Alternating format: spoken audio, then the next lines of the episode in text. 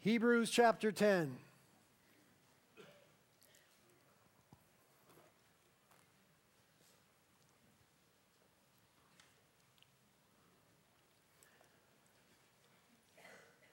Hebrews chapter 10, we're going to be looking at verses 19 through 22.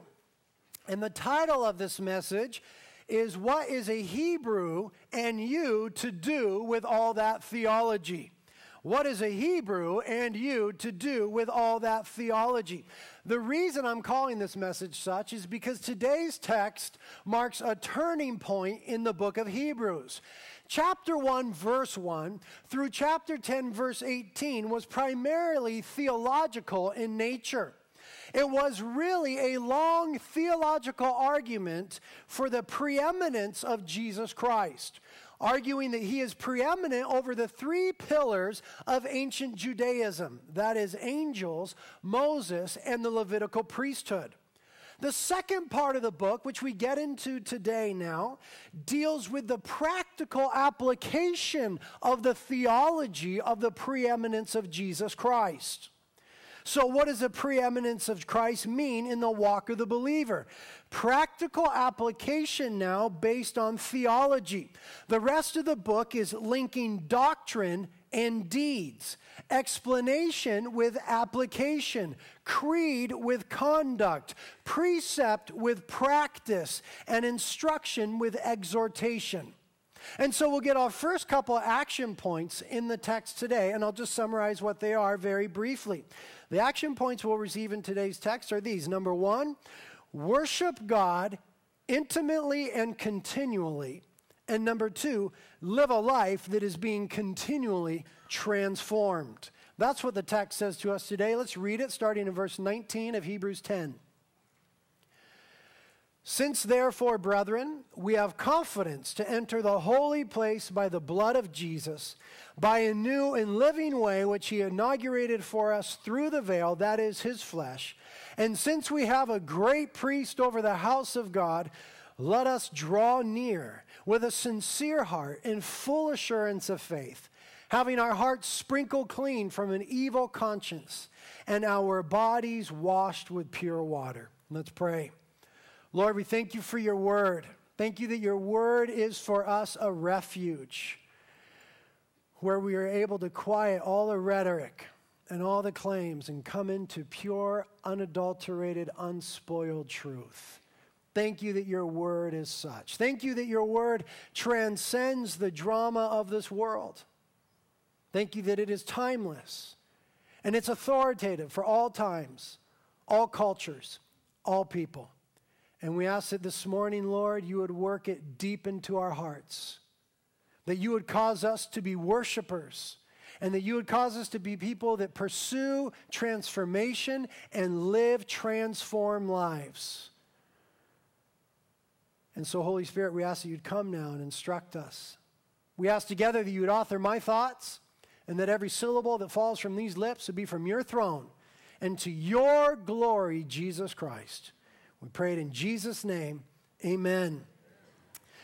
Now, the crux of this passage is there in verse 22 where it says, Let us draw near. That is really the crux. That's the hinge that it hangs on. That's the focal point. But let's look in verse 19 and begin to break it down. Verse 19 says, Since therefore, brethren, we have confidence to enter the holy place by the blood of Jesus. Confidence to enter the holy place. We've been talking about the new covenant in our study of the book of Hebrews, this covenant of grace by which we are saved, the one that God spoke about to Israel in Jeremiah 31, the one that we're grafted into, the covenant of salvation, the covenant of grace, that God deals with us apart from merit and demerit and according to the standing in the work of Jesus Christ, the covenant of grace. And what's important for us to realize as people who are in the covenant of grace, as Christians, is that we are to have confidence to come into the presence of God. That our approach to God is to be confident and joyful, not tentative and fearful.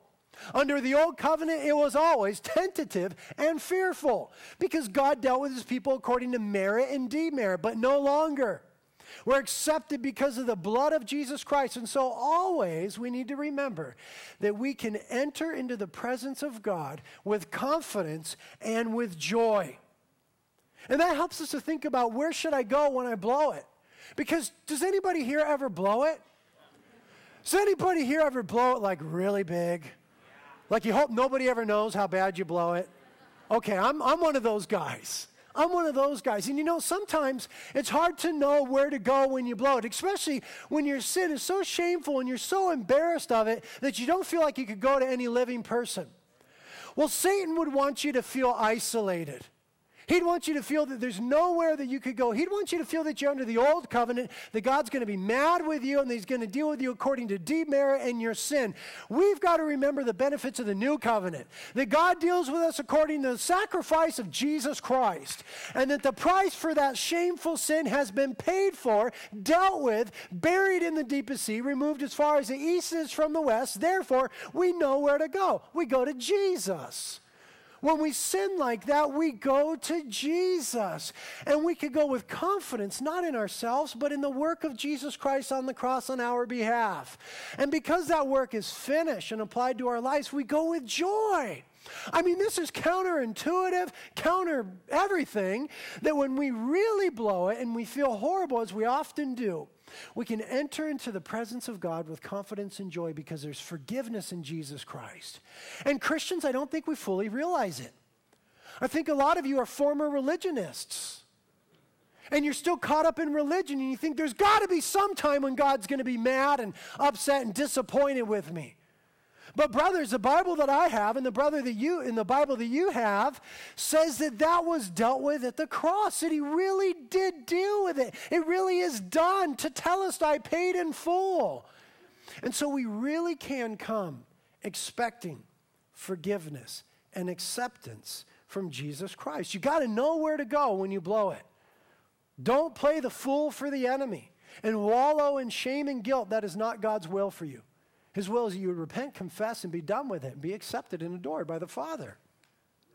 The word translated confidence connotes a freedom of expression and openness in speech and in conduct. A freedom of expression, uh, of, of speech and conduct. It depicts the opportunity to address a superior apart from personal fear and apprehension. This word in ancient Jewish thought related to prayer, approaching God in prayer. We have the freedom to express orally and in our hearts the concerns and requests of our lives. We have the freedom to come before God with those things, not with arrogant, outspoken brazenness. That's not what we're talking about. But confidence in the person and the work of Jesus Christ. Because he is our high priest, we have courage and a reasonable boldness to approach God, to bring our drama to him in prayer. To bring our drama to Him in prayer. Those messes that we make that we know nobody else can deal with and we don't even want anybody else to know, we can bring them before the Father. I have two kids. My son Isaiah is seven, my daughter Daisy Love is four. And I've learned more about the nature and the work of God through interacting with my children than through any other relationships I've ever had. And this week, my little Daisy Love, in fact, it was just yesterday, my little Daisy Love, she's just four, she came to me and she had, uh, at some festival her school did, she had gotten a little necklace. There's a little prize package and there's a little necklace in it. It was a little silver chain and it had a uh, dog tag with a cross on it. Very cute for a little four year old, I guess, you know, some pink or something. But anyway, she had this little necklace and she was excited about it. She came home from school on Friday and she was all stoked about this necklace with the cross and, and she was just loving the thing. And, you know, I don't know why she did this, but she went in her room yesterday afternoon and she broke the chain into about 40 different little pieces. She just went and just uh, snapped it and snapped it and kept on snapping it and snapping it.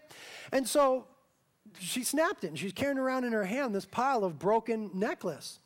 And then I informed her that she would be spending the afternoon at her grandmother's house, and she's just absolutely nuts about grandma and grandpa. And she always wants to share with them her favorite things. Well, her favorite thing that week was that necklace. And she realized that she had just made a mess of the thing and broken it into a hundred different pieces. And she came before me with her hand open, the necklace in her hand, trembling with tears. Just her hand was trembling and giant tears rolling down those fat cheeks, just weeping that she wanted to show her necklace to grandma, but she broke it and just weeping so hard as if the world were ending. And of course, what am I thinking? I'm thinking, you little dork, why'd you break it?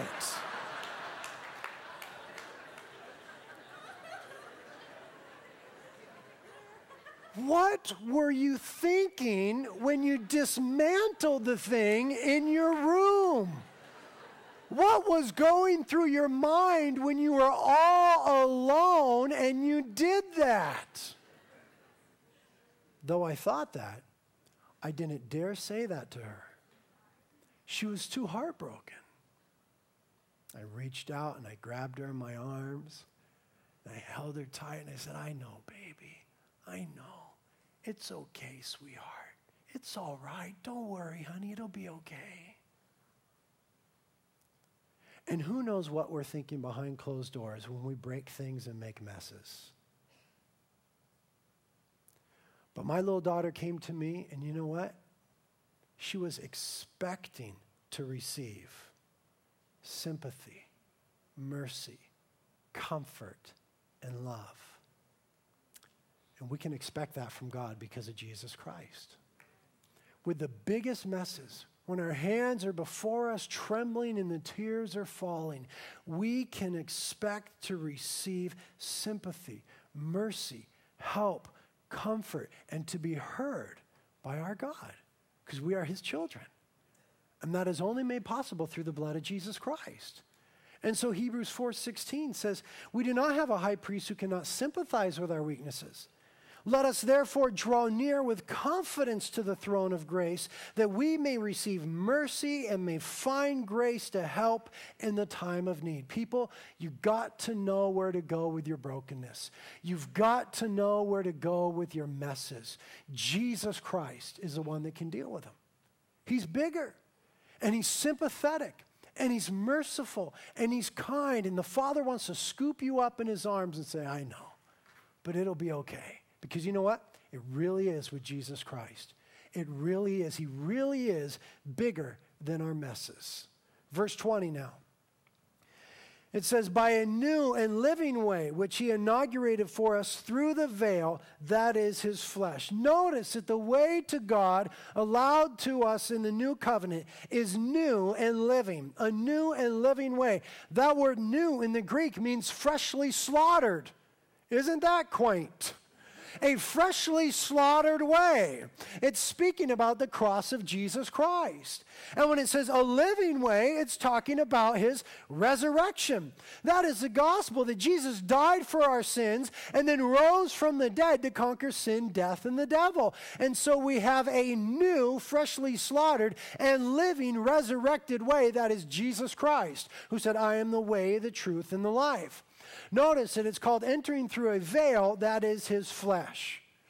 Now, when the flesh of Jesus Christ was broken upon the cross, we saw there the love of God.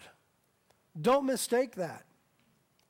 We see in the brokenness of Jesus upon the cross an incredible picture and reality of the love of God. Romans 5 8 says, God has demonstrated his love for us in that while we were yet sinners, Christ died for us. When we were still unlovable, he was pierced through for our transgressions. And the veil, which was torn, is his body upon the cross for you and I.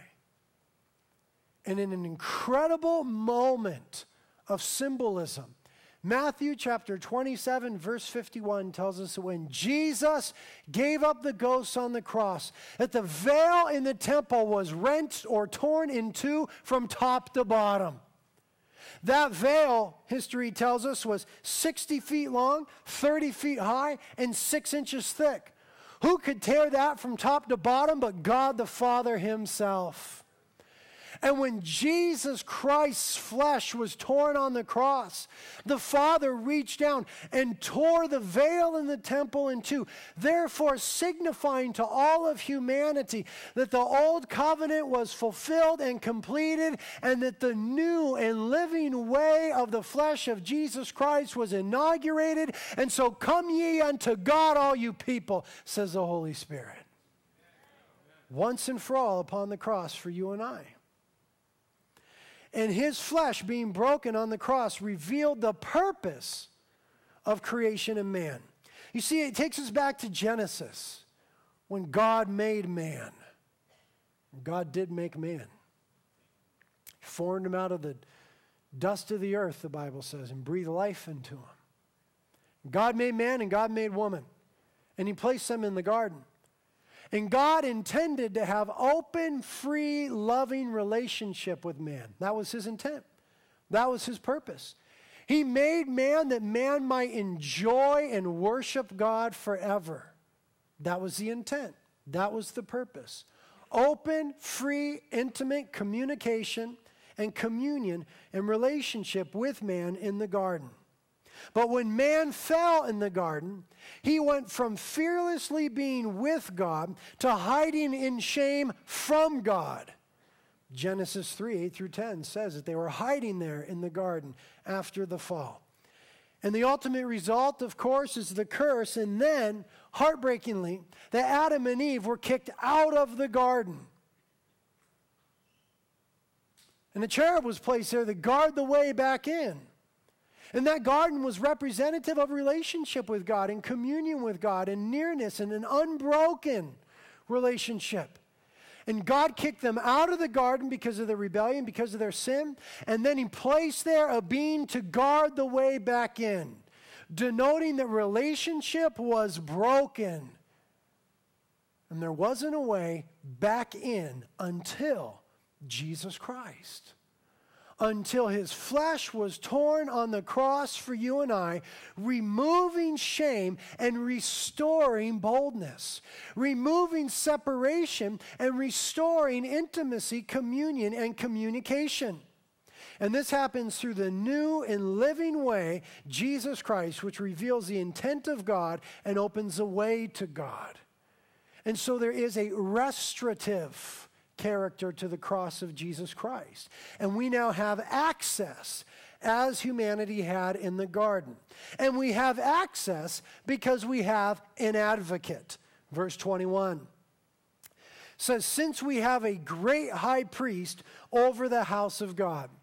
Jesus is called the great high priest over the house of God. Now, of course, throughout the book of Hebrews, we've had all this imagery and analogy from the Levitical priesthood, the Old Testament priests.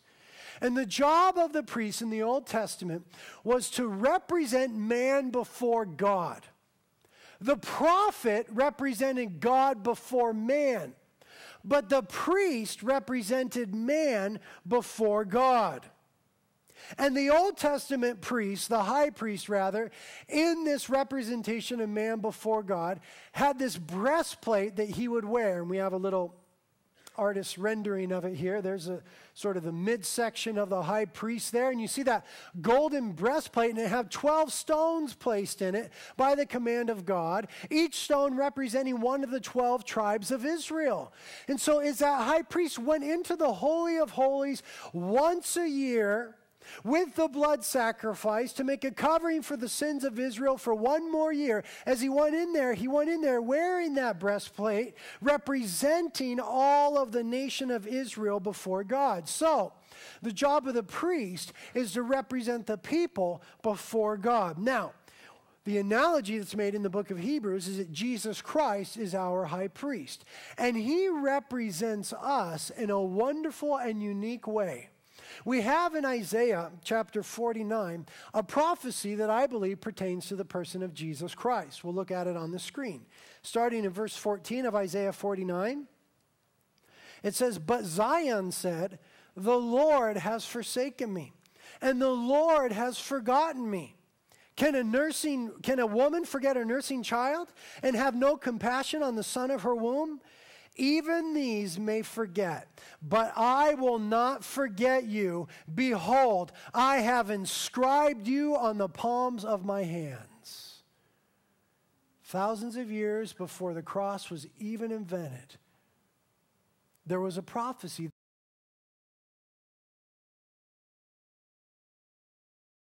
That Jesus Christ would represent not with the breastplate, but with the very wounds in his hands. Behold, I have inscribed you on the palms of my hands. And what does it say in Hebrews 7:25? It says, Therefore, he is able also to save forever those who draw near to God through him, since he always lives to make intercession for them. Jesus Christ makes intercession for us. That doesn't mean that he's up there praying to the Father all the time about your little dramas. That's not what that means. It means that he's the advocate, the representative, and he has inscribed us on the palms of our hands because of his hands because there is an accuser. Revelation chapter 12 says that Satan is the accuser of the brethren and that he stands before the throne of God day and night making accusations. And no doubt he knows what we do behind closed doors in our rooms. He knows the vows that we break and the messes that we make. And he lives to accuse us before the Father. But Jesus ever lives to make intercession for us, bearing the wounds which say forever tetelestai, paid in full, taken care of, done away with. He is forgiven. She is forgiven. They are covered and removed by the blood. And so, as real as the accusations of the enemy are in your life, so much more real should the blood of Jesus Christ be. Because he's the great high priest over the house of God. And he represents us before the God, Father as standing forgiven. Now, Jesus not only points the way to God as the priest would, but when we get there, part of the ministry of Jesus Christ is introducing us into the very presence of God. There's a big difference between being able to point the way and bring into the presence of. If you and I were visiting Washington, D.C., as I did last year, I might be able to point you to the White House, but I wouldn't be able to get you inside to sit down with the president. I couldn't do that. I could point the way all day long, but I would be powerless to get you inside and in the presence of. But you understand, Jesus Christ doesn't just point the way to the Father, He brings us into the presence of the Father. Now, this is important because we live in a culture and in a religious world, a, weird, a, a world that's weird, by the way. We, no duh, but we live in a world of increasing dichotomy. We live, we live in a world that is daily getting more religious and yet is daily getting more secular. I don't know if you've observed that, but that's the way our world is going. There's an increased polarization happening in our world. We're getting more religious and we're getting more secular.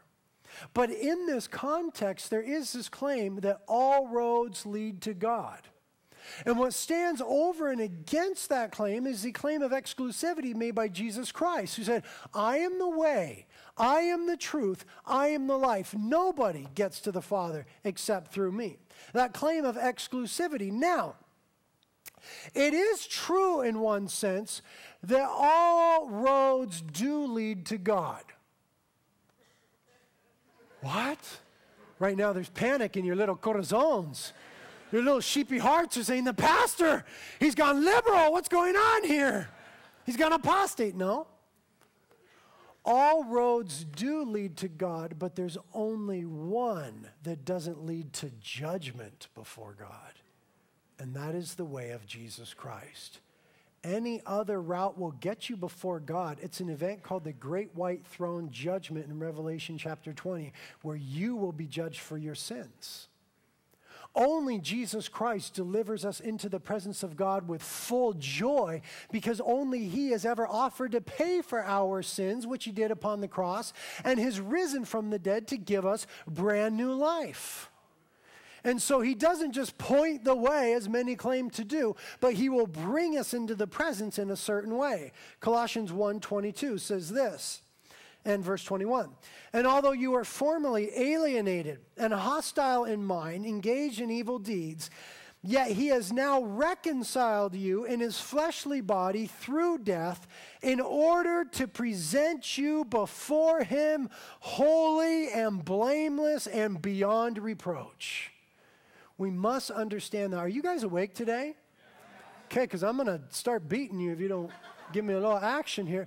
We must understand that when we get to heaven, we will stand before God holy and blameless and beyond reproach. That it's not going to be as though you made it in by the hair of your chinny chin chin and the skin of your teeth. It's not as though the Father's going to be standing there with arms crossed going, oh. Dude, you really lucked out. I mean, you just barely, boom, slid under the gate there. Peter was late closing it. You just barely made it in. The, you lucky dog, go sit in the back. Nor is there something called purgatory. The Bible speaks nothing of it.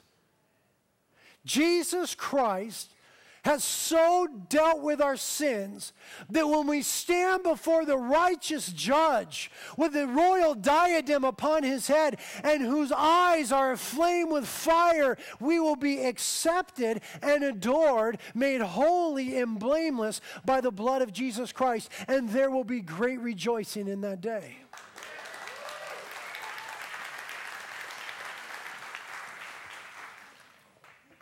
Jude 24 and 25 speak of it. It says, Now to him who is able to keep you from stumbling and to make you stand in the presence of his glory, blameless with great joy. To the only God, our Savior, through Jesus Christ our Lord, be glory, majesty, dominion, and authority before all time, now and forever. Amen. Blameless with great joy in the presence of a holy God. Understand what a privilege it is to be in the new covenant. Israel knew no such confident approach to the presence of God. Everything after the garden spoke of separation between God and man. Only Jesus has brought us near. I told you before that God speaks to me through my children. He also speaks to me in the shower. That seems to be where I get some of my greatest revelation is in the shower. I, I, don't know why that is, but when discussing that one time with a friend, they said, Well, no, duh, it's the only time where you're naked and alone. I said, That makes perfect sense. I'm naked and alone before God. He's got my attention. God speaks to me in the shower all the time. In fact, many of the sermons that you guys hear have been worked out in the shower. I hope that doesn't give you a bad mental image. Banish it. I've gone too far. Banish it back up. I wear clothes in the shower. God speaks to me in the shower. And the other day, as I was thinking about this lesson, He spoke to me so profoundly. I was there in the shower, and again, my little four year old Daisy Love, she came in the room. She walked in the bathroom and she said, Daddy, Daddy. And you could just hear by the tone of her voice, she was just so excited and I was washing my hair, and so I had soap in my eyes and everything. She goes, Daddy, Daddy, look, look at me, look at me, look at me, look at me. And she just wanted me to look at her. Okay, hold on, sweetie, hold on. And so I wash all the soap out of my hair and out of my eyes, and I open up the curtain, and there's my little Daisy love. And she was standing in the most beautiful little dress. It was a little princess dress. It was white silk, and it flared out at the bottom, and it had little green and silver stones woven into it, and little puffy sleeves. And then she had these silver sparkly shoes on, the cutest little things you've ever seen. And she had a crown on her head, a pink crown. I don't know where she got it. And while she was standing there, she was so excited for me to see her. She was literally coming out of her skin. She was just wringing her hands like this, and she had the biggest smile on her face, and she's bouncing up and down like this, going, Daddy, Daddy, look, look, look. She was so excited for me to look at her. And of course, as a father, I was just enthralled and overwhelmed to behold her. She was so beautiful. There in just that shining gown and that crown upon her head. And I looked and I rejoiced. And as I closed the curtain, God spoke to me. He basically said, You know, she didn't buy any of that. Your wife got that for her, dressed her all up, put the shoes on her, put the dress on her, put the crown on her head. She didn't earn any of it. She didn't work for it. She didn't deserve it. But boy, she sure wanted you to see it. And nothing in the world mattered more than her daddy looking at her at that moment. And you know, Revelation 19 says that one day we will be clothed in righteous garments, and that we'll have crowns upon our heads, and that we will stand before the Father, and none of it will be according to merit. We won't have earned any of it. It will all be by grace. And because of the blood of Jesus Christ, we will be dressed in dazzling white silk, so to speak, with that crown upon our head. And we'll stand before the Father, and nothing in the world will matter except for Him and us and in His presence.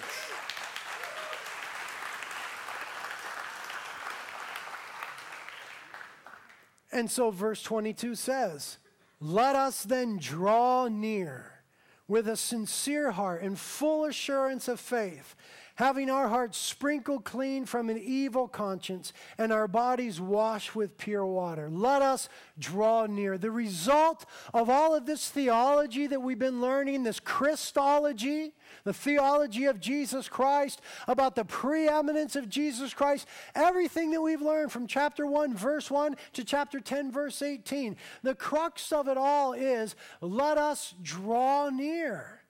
Because of who Jesus is and what he has done, let us come near to him. Now, draw near there is a ritual term that refers to worship.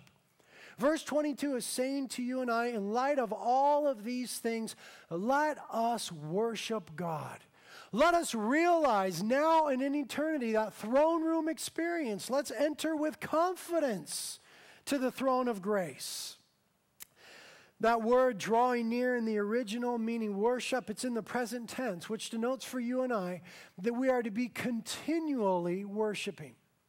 We are to cultivate, now, this is the application of all the theology we've learned. We are to cultivate lifestyles of worship. What does it mean to worship but to adore? How is it done? It's done through all of our lives. It's done in the things that we say, it's done in our thought life, and it's done in our conduct. What does it mean to worship but to adore, to extol, to lift up on high, to praise the name of Jesus? And the end result of theology is that we should be worshipers of Jesus Christ. And if you have theology but not a heart and an attitude of worship, you've missed it. You've missed it. You are, as A.W. Tozer once said, like a gun barrel. Straight as could be, theologically speaking, but hollow and empty in the middle. If your theology hasn't brought you to an attitude of adoration, you've missed something here in the book of Hebrews. Because what we've seen is Jesus Christ high and exalted and portrayed as preeminent. And what we've seen is that his great sacrifice is able to bring us near to God. And so the application is draw near. Cultivate lifestyles of adoration and worship. And by the way, that verb is imperative in voice, meaning it's a command. It's not an option. The Bible says Do you draw near worship God, like the psalmist said in Psalm 95 Come, let us worship and bow down. Let us kneel before the Lord our God, our Maker. He said, Come on, guys, this is right and good. Let's cultivate lifestyles of worship. Here's why it's hard because we who are Christians live in two worlds. We really do. We live in two worlds. We live in this world, and yet our citizenship is in heaven. And the prayer that we pray is Our Father who art in heaven, hallowed be thy name. Thy kingdom come, thy will be done on earth as it is in heaven. And we are caught between two worlds. And the danger of living in two worlds is that we might neglect the one that at times seems ethereal for the one that is tangible. That we get caught up in the physical things and neglect the spiritual realities. That's the danger of living in two worlds. And we need to be mindful that we live in two worlds, and so to press into the throne room of God, to find ourselves in a place of worship, to cultivate an attitude of adoration. There's a real danger living in this tangible physical world that we neglect the throne room of God. And I'll confess that it's a battle. And I'll say to you today Christians, battle. Battle Let your mind be set on the things that are above, where Christ is, Colossians chapter 3 says, and not on the things of this earth. Cultivate throne room experience, drawing near to God. How do we do it? My son has begun reading the Bible for himself in the last couple months a lot more than usual. We got him a new one. It's a cool kids' Bible. It's called the Adventure Bible, and uh, but it's a real deal. It's a you know NIV or whatever, and he's been reading through the Psalms. And uh, the other night, I went to go tuck him into bed, and he said, "Daddy, let me read you some stuff from the Psalms."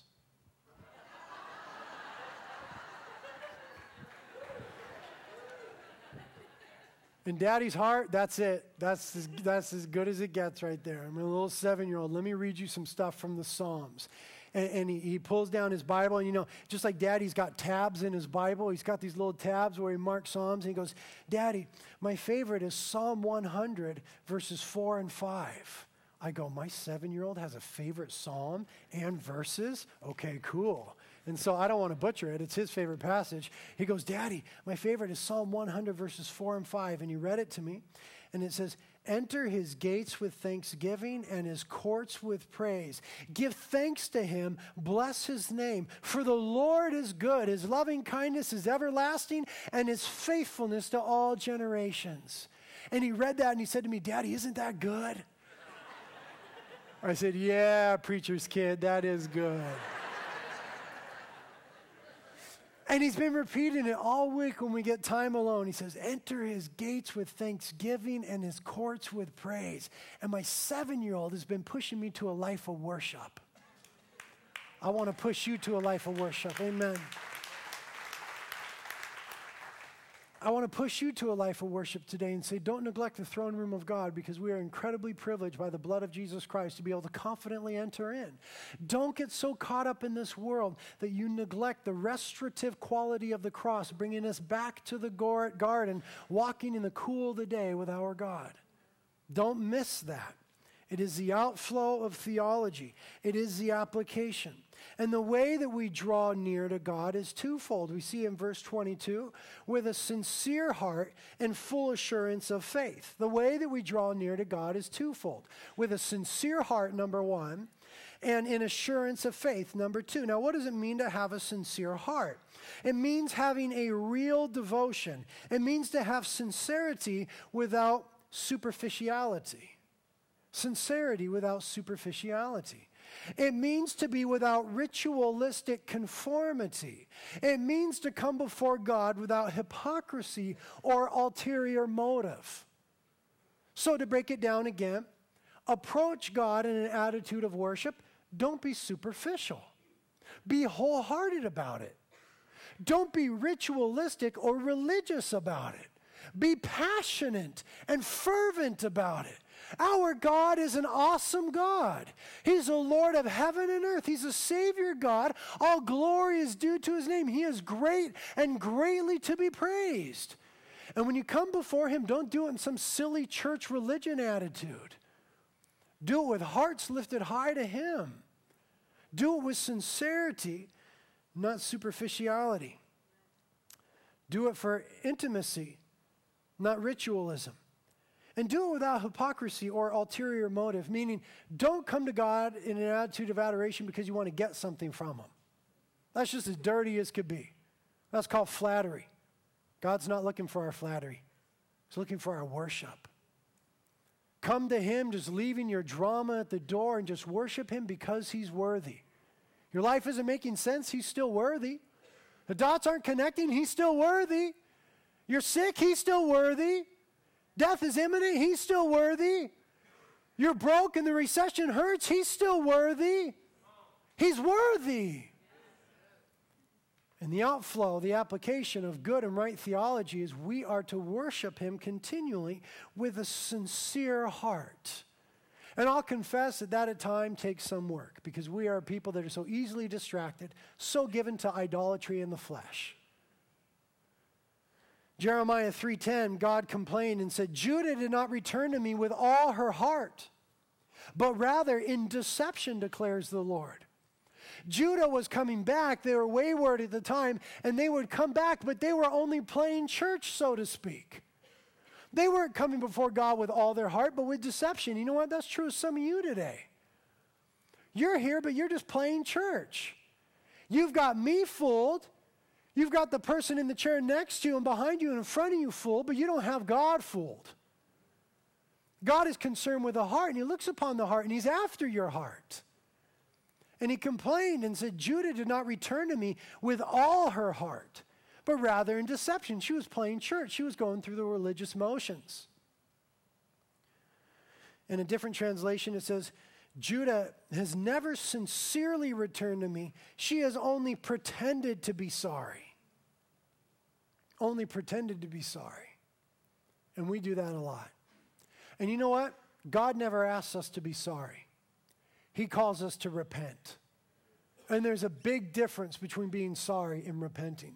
Repenting means changing mind and changing course, it means doing an about face. And so if you're fooling around with sin this week, don't be sorry, get right. Don't say, I'm sorry, repent. Change your mind about that action and that attitude. Ask the Holy Spirit to change your heart, and then you change your direction. Get right with God this week. Be found a worshiper who worships in spirit and in truth, in a sincerity of heart, not in duplicity, not with a facade, not in superficiality but in reality, worshiping the Lord of heaven and earth because he's interested in your heart.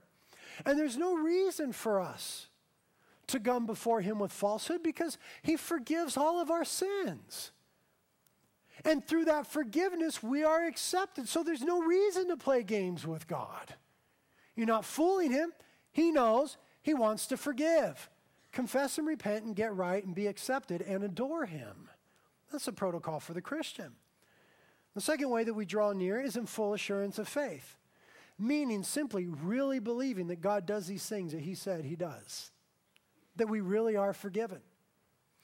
I know that for some of you that's incredibly hard to believe because I counsel with you. You counsel with me. We sit together, we talk. For one reason or another, some of us have the hardest time believing that God really forgives us, really accepts and adores us. I don't know what to tell you other than the Bible says that he really does. And Jesus Christ actually, literally, historically died on the cross and rose from the dead. And so, actually, literally, historically, your sins have been dealt with. And that your standing before him is now one in grace, favor, merit, mercy, acceptance. And so we need to come before him in full assurance of faith, really believing that these things are true. And what that does then is frees us from fear. You see, Satan wants you bound up in a lifestyle of fear. And religion has done that to many of you for decades, taught you to fear God in the wrong way. We are to fear God. He's holy and He's awesome. We are to revere God. And we should be fearful when we cultivate a lifestyle of sinning. But when we come before Him on the basis of Jesus Christ, we should be free from fear. That's what the full assurance of faith means. Romans 8:15 says, "For you have not received a spirit of slavery leading to fear again, but you have received a spirit of adoption as sons by which we cry out, Abba, Father."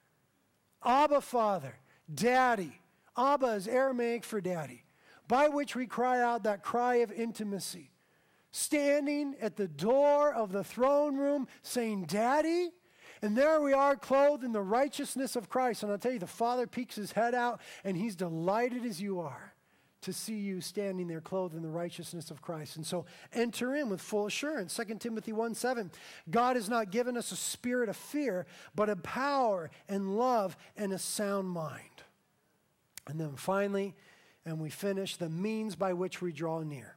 It says there that our hearts are sprinkled clean from an evil conscience, and our bodies are washed with pure water.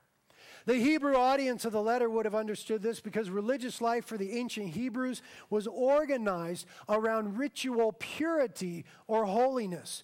Purity could be lost if you touched the wrong thing or were in the presence of the wrong thing, and purity could be regained. And the Old Testament is full of all these examples of how the ancient Hebrews would lose ritual purity and how they would regain ritual purity. In fact, much of the book of Leviticus is just about that. ritual purity and impurity.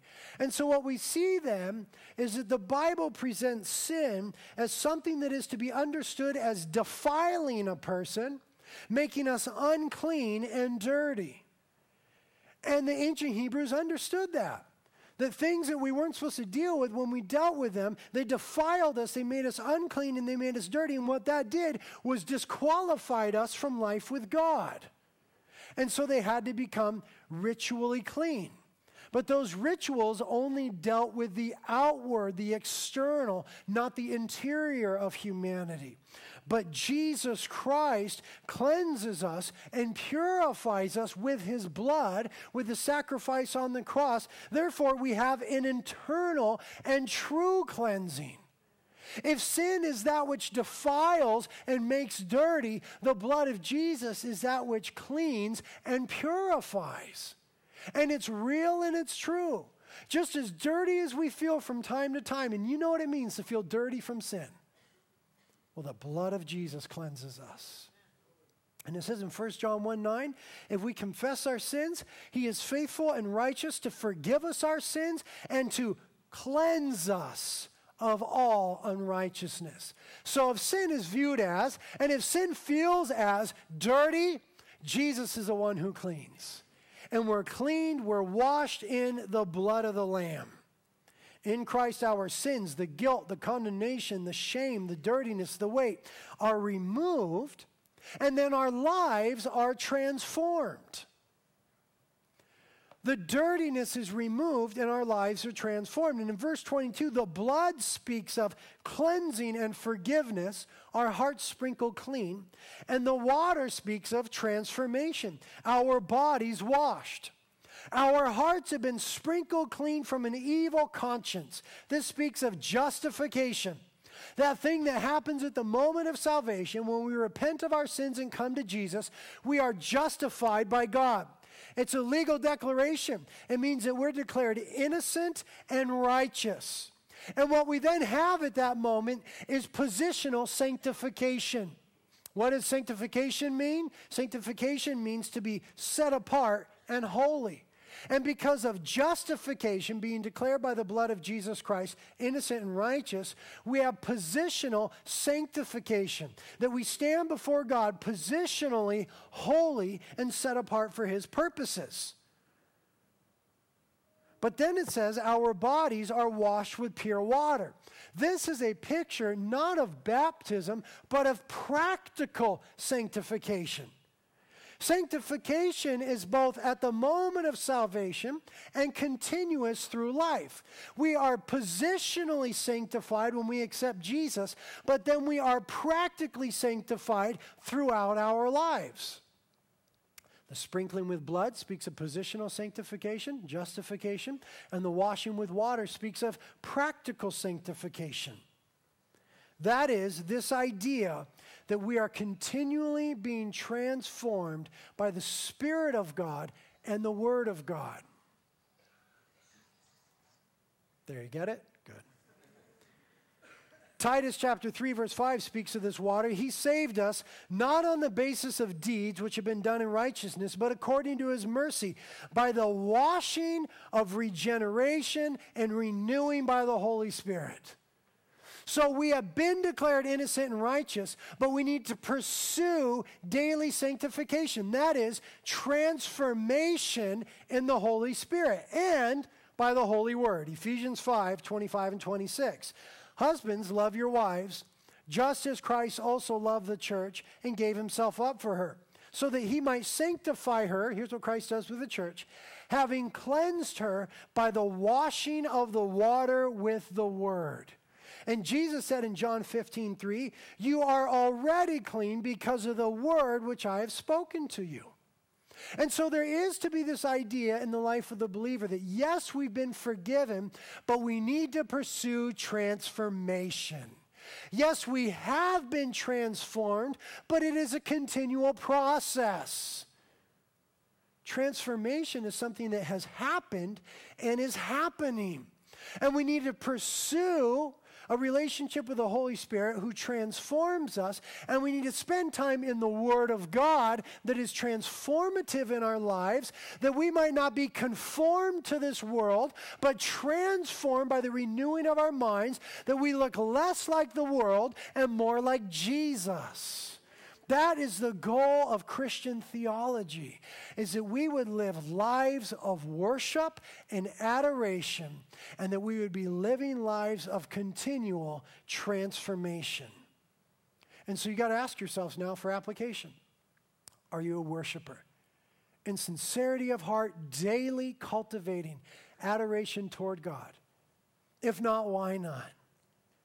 And are you living a transformed life? Let me just give it to you simple, and this is the last thing I'll say. Every Christian should be able to point to A, B, C, D, E, F, and G, how they've been transformed by the Spirit of the living God. If your life hasn't been transformed, my brother, my sister, I don't know if you've been born again by the Spirit of God. Because He makes us new creations. We are not perfect overnight, but you had better believe that we are in a process of being changed. You had better believe that. And Jesus said that the world would know Christians by their fruit. And so we should be able to look in our own lives and say, there's some fruit. Yeah, man, I've been changed. Woo! I'm not exactly where I want to be. I'm still pretty funky, but I've been changed. I've been set free from this. I've been healed of that. I've been cleansed of this. The power of this is broken in my life. I've been changed here. My attitude has been made right here. This relationship has been healed, set free, transformed, redeemed. Christian, we ought to be able to look and see transformation in our lives. Because our God is a God of transformation. He's a God of new things. He's a God who takes us from glory to glory and who transforms and conforms us to the image of Christ that we might exist for the glory of God in a broken world. Amen? Amen.